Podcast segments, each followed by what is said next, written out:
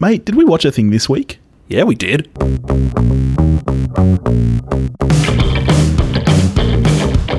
Thanks for joining us on this episode of We Watched a Thing. As usual, I'm Topher, and I'm here with Billy. Hey, how you doing, buddy? I'm well, sir. I'm well. That's not true. I mean, I'm sweating. I'm Yeah. just sweating. It's hot. It's very, very hot. Anyone unaware, uh, current temperature of Australia, roughly surface temperature of Mercury. Yeah, yeah, it's friggin' hot. And they say they say global warming isn't real. No, no, it's a socialist agenda. um, happily, you can head to movie theaters which are air conditioned. That's true. You can head to in fact you could head to our very favourite movie theatre, Dendy Cinemas. You could do that. Hey, that's what we did. that's, that's what we did at midnight last night. And I just went back again. Yes, you, uh, as uh, long-time listeners who were listening for our Last Jedi episode two years ago, will remember you. You had already seen the movie twice when we recorded that. You've done it again, mate. A sneaky double session in the space of like twelve hours. twice in about 13 hours. uh, fun start to the session. I was I was going with my parents, yeah, which I don't know the last film I saw with my parents, possibly Fern Gully. Um, but you know, that was this it was a nice nice little outing with the folks.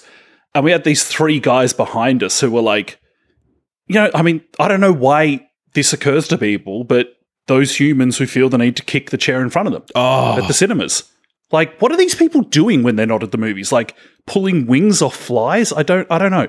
We had those guys behind us, so as like the the last trailer's gone and the lights are going from half dimmed to full dimmed, and this kid kicks my seat again, I just rounded on him and like because I was just seething. I was like, "How dare you? It's Star Wars, mate."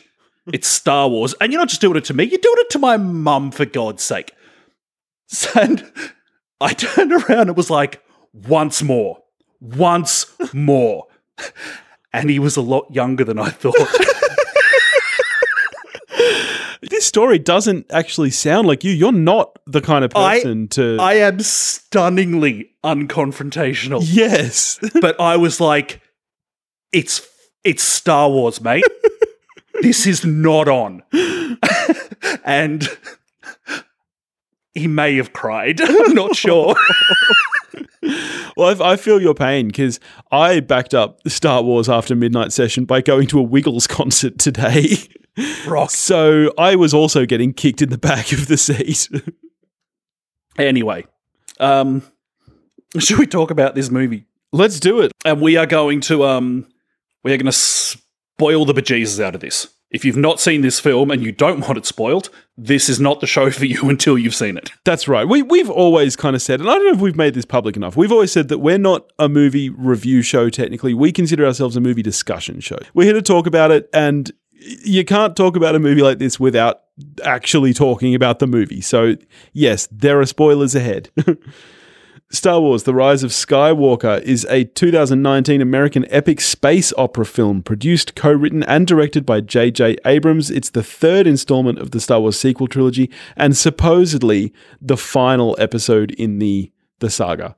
Uh, it stars Carrie Fisher, Mark Hamill, Adam Driver, Daisy Ridley, John Boyega, Oscar Isaac, Anthony Daniels, Naomi Ackie, Domhnall Gleeson, Richard E. Grant, Lupita Nyong'o, Keri Russell, Kelly Marie Tran, Ian McDiarmid, and Billy Dee Williams.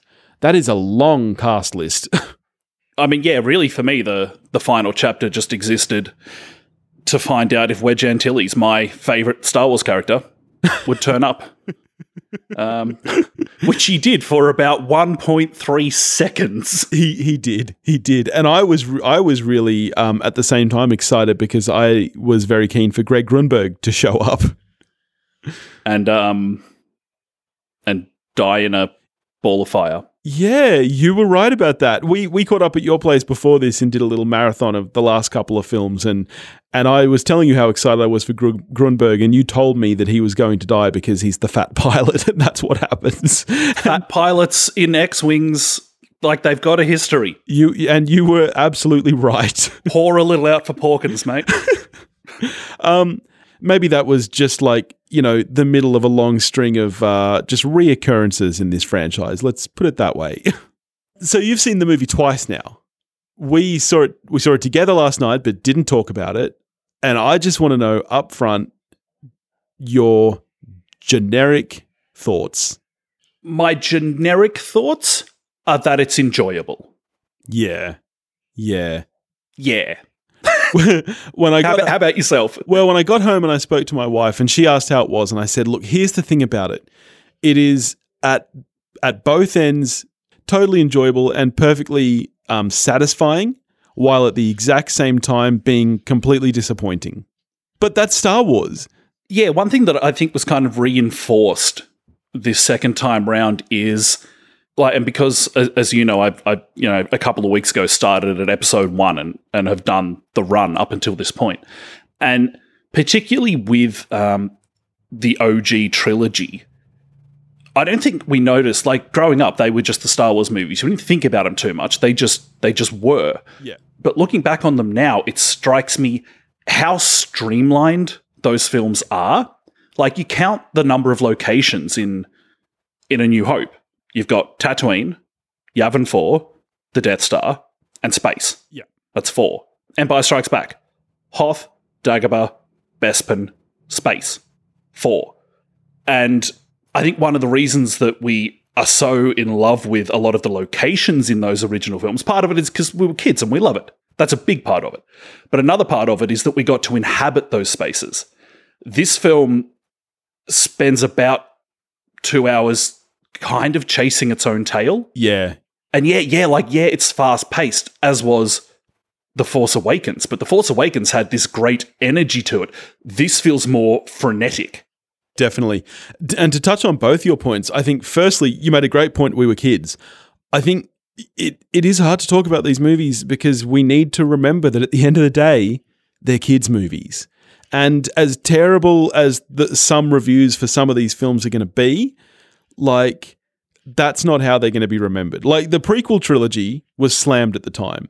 For the you know like my brother-in-law, he's just turned like 21. So for him the prequel trilogy was his introduction to Star Wars. And so even though on some level he knows it's terrible, it'll always be his favorite of the series. and and we need to remember that in this case too. And I agree with you 100% about the locations. It felt very much like the plotting of a video game, where the entire movie was almost a long fetch quest. It was like, okay, we need to go to this location and get a clue, which will tell us to go to this location and get another clue, which will lead us to this location where we'll find the MacGuffin. And that was really the whole plot of the film. There was very little, I think, character development or plotting outside of go here, go here, go here, get this. One thing we were both interested in and concerned about was the revisionist element of this film Yep. coming off the divisive Last Jedi, a film we both really like. And whether, you know, kind of like Kylo's helmet, there would be a rebuilding of The Force Awakens Yep. with this film to, to I guess, appease the fan base that was put out by Rian Johnson's movie. Yeah. Um, and there are fingerprints of that, I think, here. Like, I mean, Rose is very much shuffled to the background in this movie, who who we both think was a was a breath of fresh air in The Last Jedi. And here she's a side character. Yeah. Her relationship with Finn is gone. Like it's just gone. And it's interesting the way it was done, where nothing. It's it's kind of a little bit sneaky, where nothing is retconned, but everything is in in a weird way. So, for example, you know they they they let Rian Johnson have the moment of revealing that Rey is no one, but they kind of do the sneaky on you, where they're like, "Well, it is the case, but it's not the case." Does does this appease people who have been typing in all caps for two years? Yeah, and and the same with you know the, the murder of Snoke, which uh, we both spoke about recently on our bonus episode where we had a debate about the Last Jedi, where we both loved that moment and the the amount of braveness that that took to kill off a character like that. This movie, okay, sure, Snoke doesn't come back, but Palpatine does, and basically takes the credit for creating Snoke as, I guess, some kind of clone. I don't love the Palpatine stuff in this film. Let me ask you, I clearly was out of the loop because as we've spoken about, I haven't seen a trailer for the film. You you knew Palpatine was going to rock up, didn't you? He's in the trailer. Right, because we had a moment last night before the movie where, Yeah. where and you you did the sweet kind of parent thing, like pretending Santa still exists when it's been out. because the Emperor came up at some point, and I said, "Oh, do you think do you think Palpatine's going to be in this movie?" And you, you were very sweet. You were like, "Oh, no, no. Well, he, you know, there's rumors." Because, but so you so that wasn't a surprise to you at all. No. I feel like at this at at both ends that's kind of really sad for you and also probably really good because I I had no idea that was coming. So in some ways that was a cool moment. At the same time, it's the very first scene of the film is the reintroduction of Palpatine, and in my head I went, "Oh, okay, so that's what this film is. This film is just going to be this," and it kind of got me bummed right from the start because I wasn't expecting it, and uh, it it really sets the mood straight away. When you start with that scene, you know exactly what you're in for. You're in for a retreading of previous films. You're in for uh, retconning of of the previous two, and it it very much set the mood for me straight up.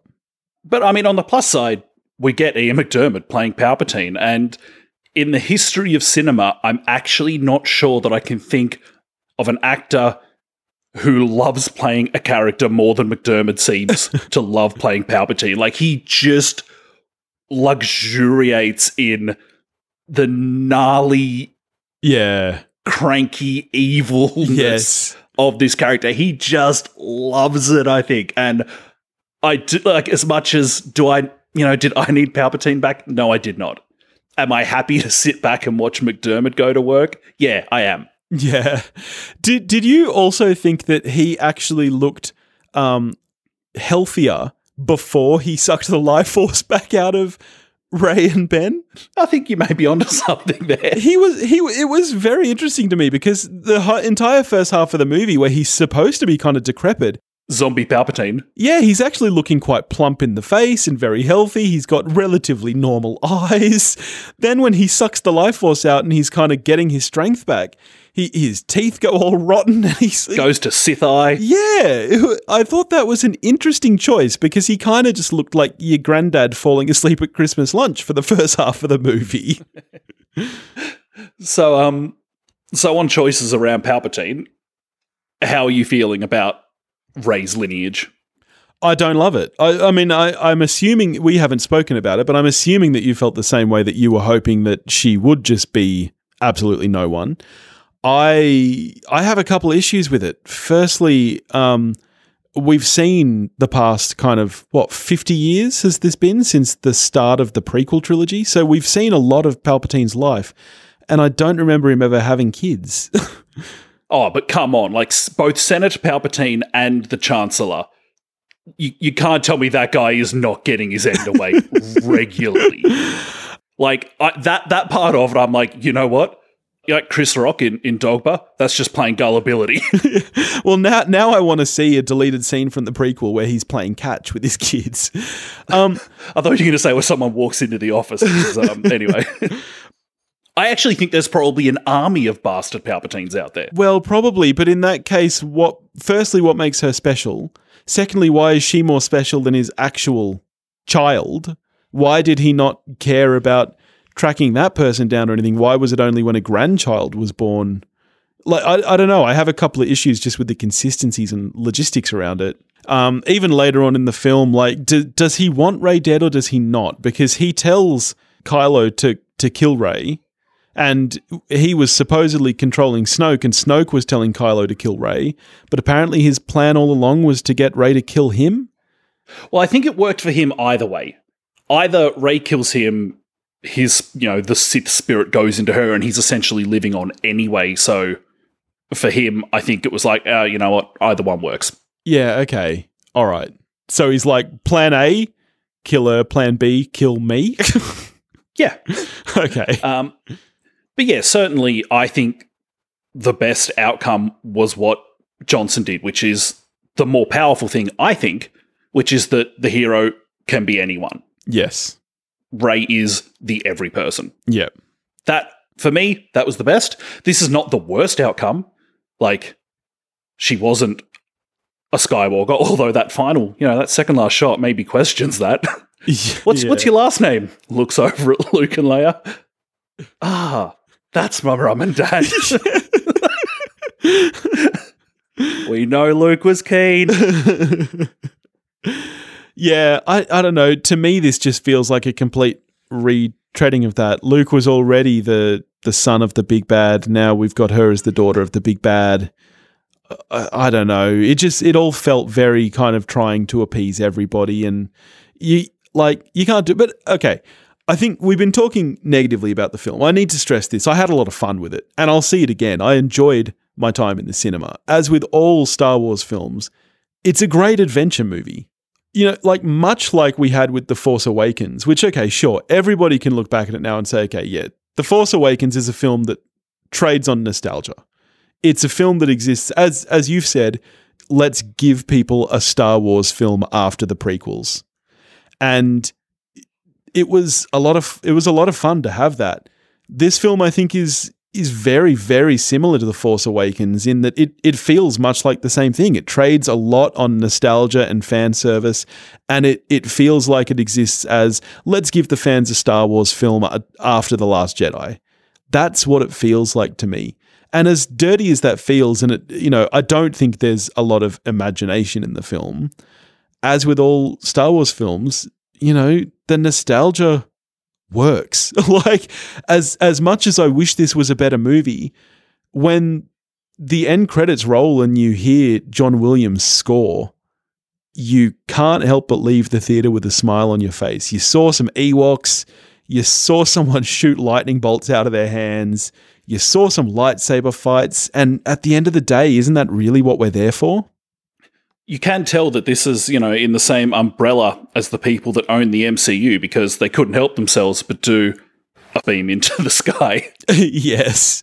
It's like, yes. really? Really? Our, our old friend Sheev Palpatine can do energy beams into the sky? Wow. Also, there's an army of Sith. I thought the whole thing about the Sith was there could always only be two. No, so they were they're referenced in the um when they're in the uh the first order boardroom Yeah. and and Kylo's being angry in Kylo, someone says something about the uh, he doesn't say freaky cultists, but he says something like that. Yeah, okay. So all those all those spooky hooded people, I don't believe are are force users at all. I think they're just the Star Wars galaxy's version of devil worshippers. Gotcha. Okay, that makes sense then. I'm okay with that. Speaking of Imperial boardrooms, I, I now just deeply wish that Richard E. Grant was in all three films. Yes, he was fantastic. He was really, really good. And to be honest, we needed that with what they did with Hux in this film. Um, I was really, really glad Richard E. Grant was there.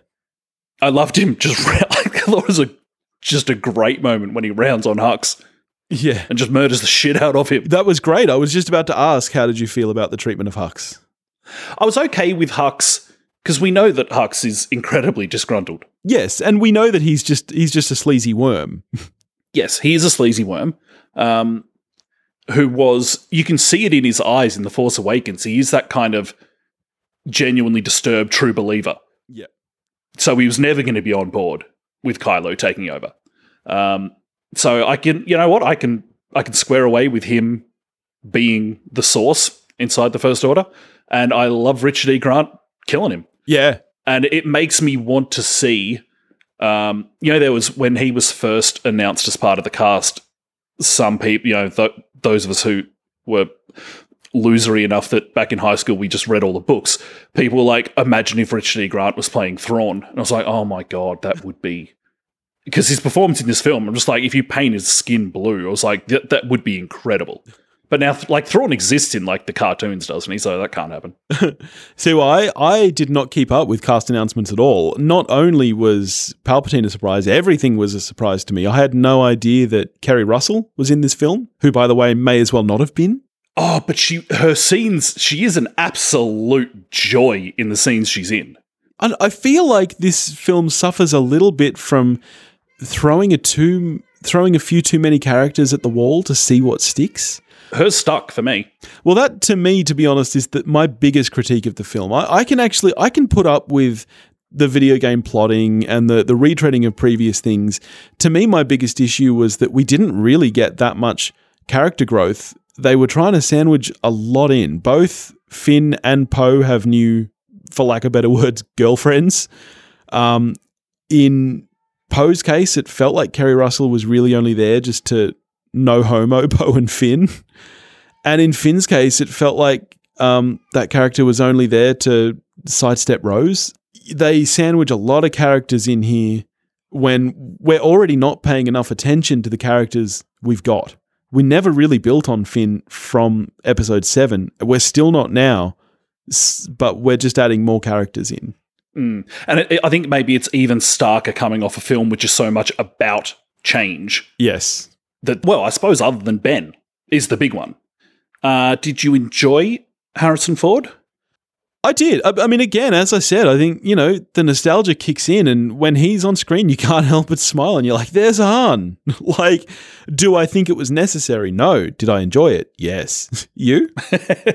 uh, yeah, you know what? I, I, was this, this second time round, I was like, okay, I'm really going to not just be like, hey, yay, it's Han. yeah. I was like, does this actually work for me? And it, yeah, it does work on me. Yeah, that's good. Um, yeah, whether it's because it's good or because I'm hardwired for it to work for me, I don't know. And it helps when you've got Adam Driver in the scene. Yeah, well, Adam Driver makes everything work. Yeah, look, I was on board with that.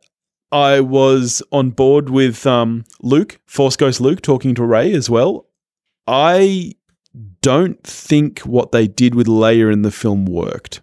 Yeah, so and I mean they're up against it. Well, this is the thing honestly, as much as I enjoyed The Last Jedi, really the the blame for this has to go to Rian Johnson because he had an out to end Leia's arc in that film.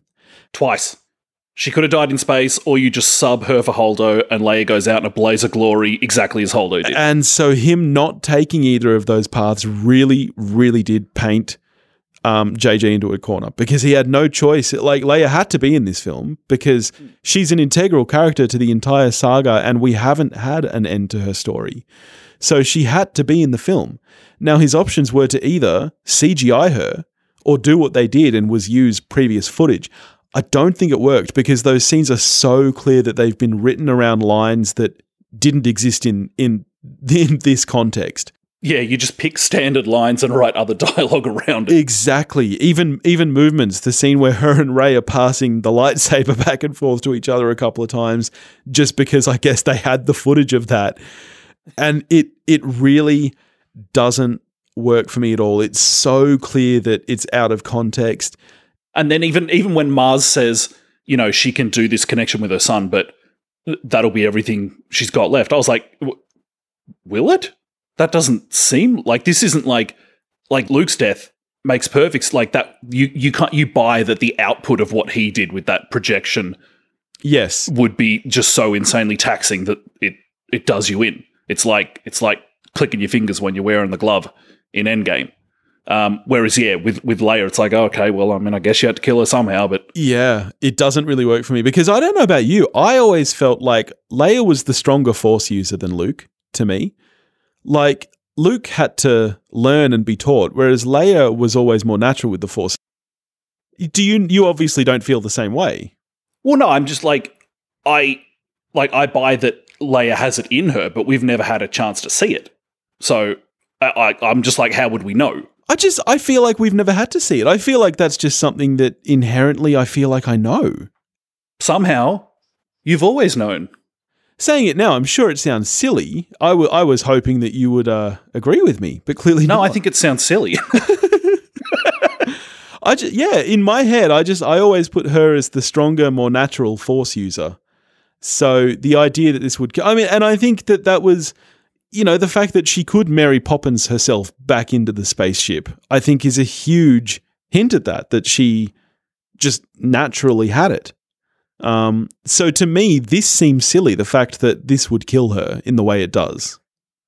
I do. One thing I do like about the one of the conversations that they work their way around between Rey and Leia is that early on in the film, Rey says something about earning the lightsaber, which in the end as far as Luke's concerned, she earns Leia's, which I just I, I just liked it. I think it's a nice touch. Yeah, yeah, that I'll agree with. Yeah. One thing, um, this uh, you know, with with the amount of fan service we get, in, like which is always always going to happen. Like whatever, I'm I'm, I'm not angry about it because it's just you might as well push back on the freaking ocean. One thing that that little Topher has always the little Topher inside me has always wanted in these films is that because Return of the Jedi is is my movie. Yeah. My favorite lightsaber is not Anakin's, which has been an incredibly important prop throughout this trilogy. It's it's Luke's. Yeah. And I've I've now gone three films just praying that someone would ignite the green. And again and every film there's been a moment where I'm like, maybe this is it. and again in this one, when Ben turns up at the end and is surrounded by the Knights of Ren, Yeah. I was like, it's here, it's gonna happen. No, it's not. Where was my fan service, Billy? I'm gonna go right in all caps somewhere. Um, let's talk about some original things this film did that we like. Because so far we've spoken a lot about how it retreads and and a lot of stuff we don't like. I'm all here for cool water planet with the big waves. Um, that was probably one of my favorite sequences in the film. I have issues with some of the logistics around it. The fact that they're like, no, you can't go, it's too dangerous. And then not only does Rey do it pretty easily, but then Finn follows her Finn does it too. and then Finn follows her pretty easily as well. So it's pretty clear that they could have all done it at that point. um, but all here, like the visuals of that are awesome. I think it's exciting. Really liked that. and I like that scene, that that fight slash scene between Rey and Kylo. Didn't really didn't need Kylo turning up on the on the desert planet to be honest. Although it's a really cool shot when Rey does a mad flip and owns his Tie Fighter, like that is kick ass.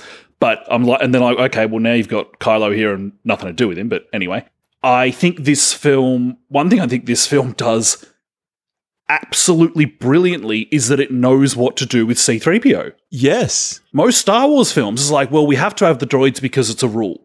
Yeah. But then what do we do with them?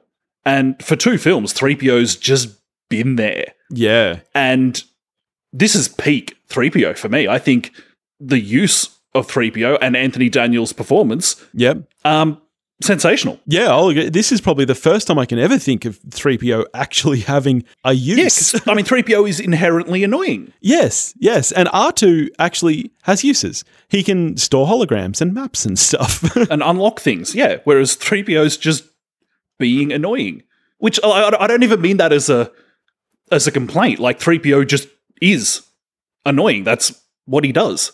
Um, don't know why Anakin made him that way. don't know why Anakin made 3PO, but that's a hot. Let's not go there. Let's not go there.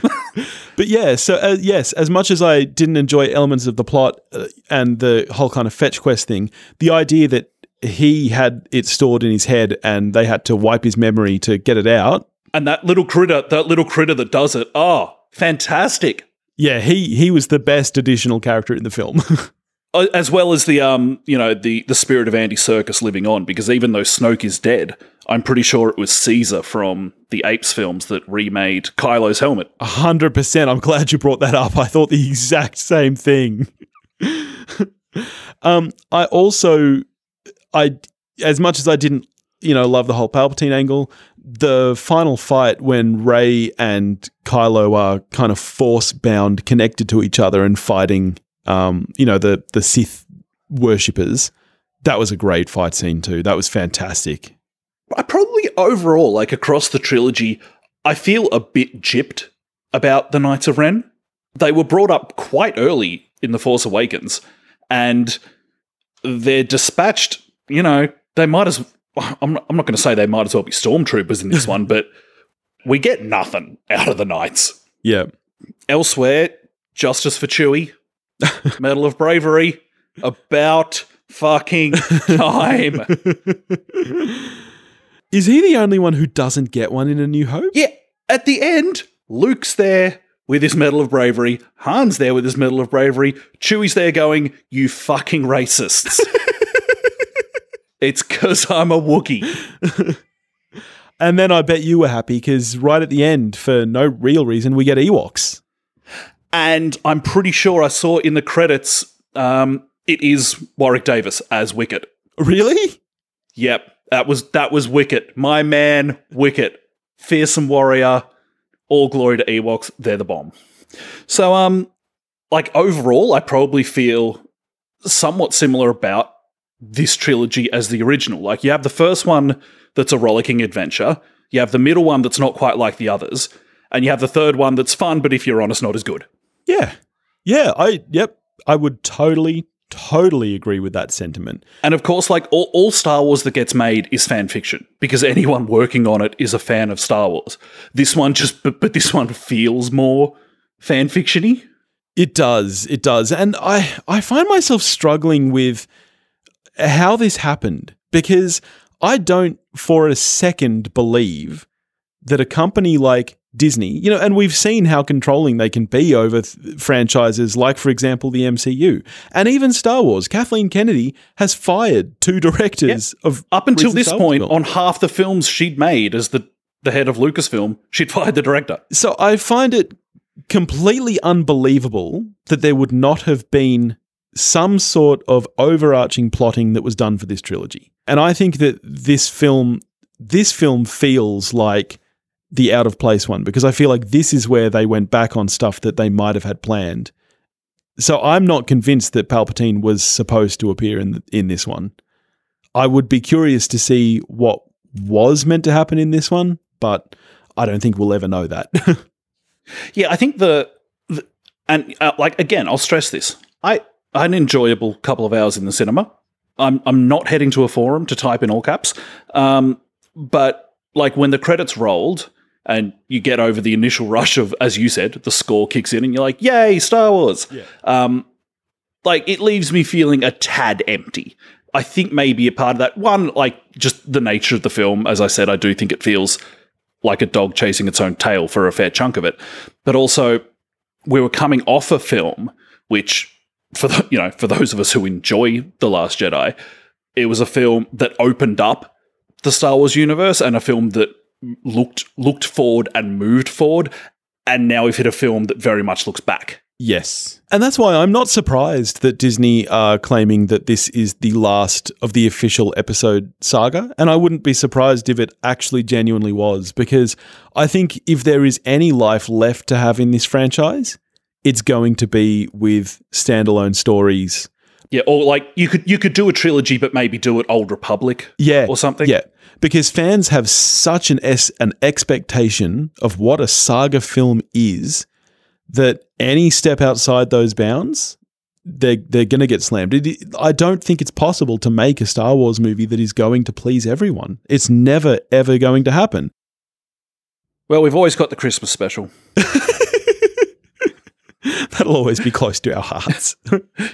But you're right. Like for those of us, for, for the people that are most that are most invested, I like. I suspect that's being very selfish. I'm saying our generation because the kid, like the kids, the kids who grew up with it, who grew up with the originals, then experienced the prequels, and now have this. It is impossible to satisfy us because the emotion and attachment we have to the originals is actually unreasonable. yeah, it, it really is. Yeah. It's impossible to satisfy the place that those films have in our heart. Yeah, and that's why, to some extent, I think The Last Jedi is probably the strongest of this because it's the one that tried the least to satisfy that. And Yep. it did some interesting new things. And that's why I wish they had continued that a little with this because this this feels very much like, as I said, I had a lot of fun. It's a fun, rollicking adventure. It doesn't touch anything in me other than nostalgia. It doesn't hit new points or anything. Again, I had fun. I had a lot of fun. It's a six from me. Uh, it's also a six for me. Um, if you told me a couple of months ago that my favorite Star Wars thing to happen this year would be Baby Yoda, I wouldn't have believed you. But but it is. Alrighty, cool. It's I, th- I do think it's a shame that it's getting as harsh reviews as it has been. I checked the Metascore this morning. I think it was fifty three. So it's not like we're not talking DCEU. It's not. It's not cats. have you seen any of the reviews for cats? Oh my god. Okay, Boston Globe. My eyes are burning. Oh god, my eyes. That's a quote from a review for this film. Collider, can you make a movie so bad that the Academy takes back your Best Director Oscar, asking for Tom Hooper? asking for David Fincher, who should have won. Oh.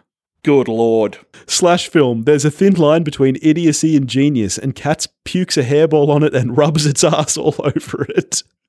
Incredible. I now like. I'm, I'm actually now deeply curious about this film. Well, you can be curious on your own because I'm not watching Cats, mate. oh. Um, well, what are we doing next? Next week is Christmas, buddy. So, so we'll be coming to you on on Christmas Eve, I think, with our Christmas episode where we have gone and we have watched "It's a Wonderful Life." Finally, neither of us had ever seen it. Hadn't touched it. Then, of course, leading up to the end of the year, we're going to have our standard best of the year, best of 2009 episode, as well as a little best of the decade episode. So that's what's coming out in the next week. That'll be fun. You know what we need to do though before we say goodbye? What's that? We've had a little competition running, mate. Entries closed like an hour ago. Shall we pick some winners? Yes. How how have you got a hat with names in it? How is this working? I've got I've got a spreadsheet with all of the entries, and I've got a random number generator that's going to tell us which line on the spreadsheet wins. so Skynet's deciding. yeah. So how about we do an international winner first, which will win a We Watched a Thing mug and get to tell us a film to watch on the show. Rules state Yep. that it can't you be can re- cats though. you can re-gift that mug. That's next Christmas. Covered. Yeah. It can't it can't be cats though. You're not allowed to pick cats. Um, and then we'll do our Australian winner who wins both of those, as well as thanks Dendy Cinemas double passes to go see Ken Loach's new film. Sorry we missed you. Let's do this. Random number. If they've picked really bad films, can we just veto this? Because I've seen like having a look through the the entries. There's there's some wild picks in there. There are some very wild picks. Let's see. The winner for the international is Andrew Norman of of London, United Kingdom. of London, United Kingdom. Um, He's already a patron. he is a patron, which means that he gets uh, a month free. A month free. That's brilliant. Now we don't even need to post it. My brother's coming over from England tomorrow. we'll just give him Andrew's stuff to take back. They live like two miles from each other. That is astounding. That is, that's great. That's Um, hilarious. he- what, he- was, what were what were Andrew's He, picks? he at least had some good picks. Uh, his number one was The Favorite. Number two, Gone Girl. Number three, Mad Max Fury Road. I like it, Andrew. We should be friends. All right, shall we see who our winner for Australia is? It's Daniel Henderson from the Movie Journey podcast. That guy. what are the bloody odds? oh my god, we had so many entries and we are familiar with both of our winners. Um. So what were- what were his picks? Can we shame him or are they good? No, they're, they're pretty good. He had Inception, Whiplash, and Sing Street. I'm I'm not as high on Sing Street as a lot of people. I, I, I haven't seen it. I'm not here to throw shade. I don't, look, I don't dislike the film. Look, good on him. So Hendo, you'll be getting a mug and and you'll get to you'll get to tell us a movie to do on the show. That's fun. I, I'm fearful of what Daniel might pick. yeah. I'm really fearful. He might just get us to do Tommy Boy again. I hope he does, Hendo. Hendo, make it Tommy Boy. oh, and Hendo, you'll also be getting some uh, double passes to go see Sorry We Missed You. Hopefully, we'll get to hear about it on the show. this is an absolute rot. Look, let's hear let's hear some of the other entries so that you know that there were in fact other entries. Uh, Dave, David Powell from Sydney, he had Mad Max Fury Road, The Social Network, and Inception. Strand Featherston had The Greatest Showman, Collateral Beauty, and Official Secrets. That's wild. Yeah. Kevin Zhu, uh, Diary of a Wimpy Kid, Kung Fu Panda 2, and The Wait, wait, Karate wait. Kid. It wasn't even the first Diary. No, Wimpy no, Kid, was Diary it? It was like the Rodrick third one. rules. uh, uh, Josephine from Denmark had Blade Runner 2049, Christopher Robin, and The Force Awakens. Yeah, nice. Old friend of the show, Josephine. Uh, Jawad from Newcastle, Staffordshire had Boyhood, The Master, and Inside Llewyn Davis. Oh, nice. Uh, your brother, Nick. Nick had About Time, Rogue One, and If Beale Street Could Talk. They're all good movies. I haven't seen About Time. Is that Bill Nighy? It is. It's Bill Nighy, yeah. Emily Higgins from the Tasteless podcast had Get Out, Disobedience, and The Final Girls. Josh Berkey from Pennsylvania had Spotlight, Birdman, and Joker in his top three. Here's one Zero Dark 30, Sicario, and Django Unchained. Nice. I like this person. Yeah. This is good. This will give us ideas for our top of the decade because I, st- I still need to decide what's making my list. Cool. All right. So, Normo, Hendo, we'll get your prizes to you very shortly. Well, we'll get them to you. All right. In the meantime, if you want to get in touch with us, you can do that at wewatchedathing.com or wewatchedathing at gmail.com. You can find us on Facebook, Instagram, and Twitter, all under the handle at wewatchedathing. If you want to help support the show and tell us something we should watch on the show, you can do that at patreon.com forward slash wewatchedathing. You can also get early access to episodes and bonus episodes once a month as well and we'll catch you next week. Go watch a movie.